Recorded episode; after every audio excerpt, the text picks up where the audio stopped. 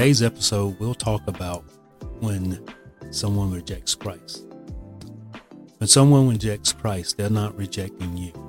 You're going out into the world and you're spreading the gospel, you're telling someone about Christ, and you offer to allow them to get to know Christ the way you did. But once you shared your testimony, you know how. And they reject that. That's not on you. I want you to know that. That is not on you.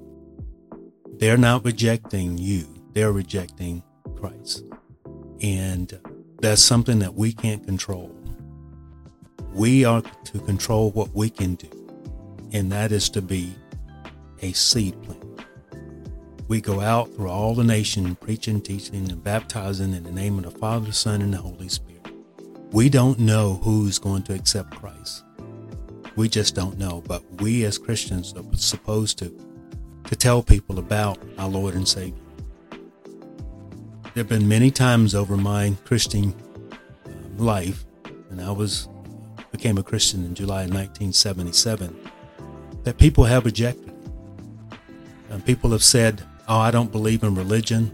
I said, Jesus Christ is not a religion. He said, I don't believe at all. I don't believe in anything. So I'm an atheist. And and that's okay. It's not up to you. It's not on you. Some people will, some people won't. And we are supposed to just go out and preach the word with a joyful heart, knowing that not everyone is going to accept Christ. Christ even told us that. Some will reject him. But as a Christian, you don't know unless you try. I've read a study about 15 years ago that said seven, it takes people about seven times to hear the gospel in order for them to accept Christ. You don't know if you're number seven or not. You could be number one. You could be number 10. You don't know, but on average, it's seven. So if you're number seven and that person comes to know Christ, praise God. Praise God. You've done your job. If you're number one, praise God. Praise God. And they say no, that's okay. Because that seventh person or that tenth person will come along and tell them, give them an opportunity and to accept Christ, and maybe they will. But just want to come on just for a few minutes and encourage you to continue to move on, continue to Spread the gospel wherever you go. Let your light shine.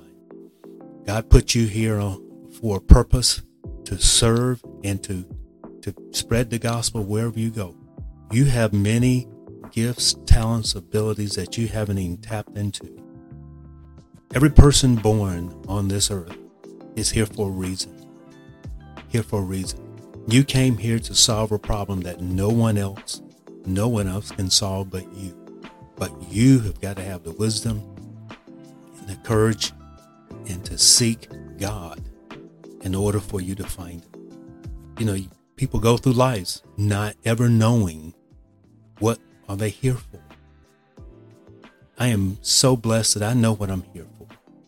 I'm here to bring people together of all races, creeds, color, religions, because we're supposed to do two things in life. We're supposed to love God with all our heart, mind, body, and soul, and love our neighbors That's That's love people. And along the way, they'll look at our lives and we will share the gospel with them, no matter who they are. I've been a part of prison ministry for many years and seen prisoners come to know Christ. So we don't know who that person will be. But I just want to encourage you to take your gifts, talents, and ability and spread the gospel. Until next time, thank you for joining, and we'll see you on the next episode.